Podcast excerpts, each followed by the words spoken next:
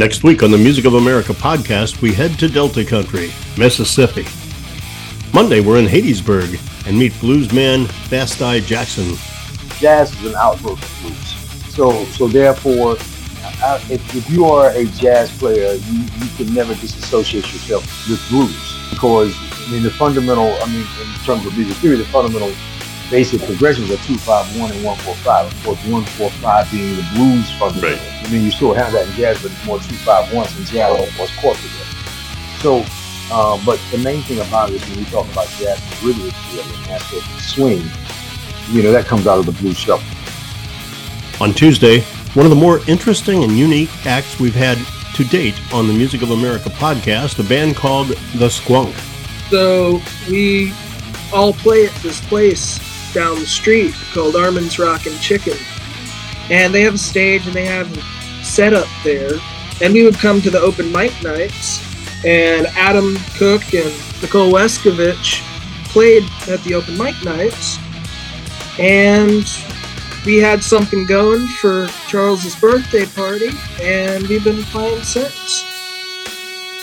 Next up, Wednesday, from Bodycast to Boutique Amp Builder, guest and sponsor and friend, Bill Landry. So I start playing around with one tube, trying to get that to, work. And then, okay, now add another tube, and another gain stage, and another one, another one. And so during that process, I start hearing things that, that were familiar to me, like, well, wait a minute, that sounds like a Rolling Stones kind of tone. And the more I'm, I'm now looking at it from the inside. On Thursday, we're headed to Jackson and meet Naomi Taylor. I'm actually working on a full length album. One of the songs on it is called High Ride, and it's talking about the craziness of all of the fairy tales and the folklore in today's world.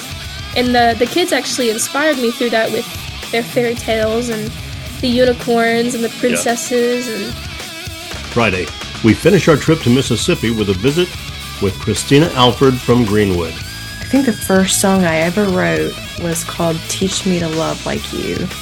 And I was just a little kid and I was writing it on my little guitar. And I can remember sitting in my dad's office, like just pounding away at it, trying to finish the little song on my baby Taylor.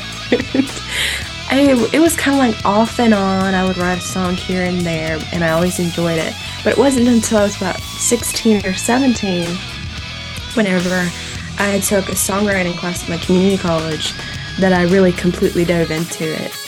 Mississippi, next week on the Music of America podcast.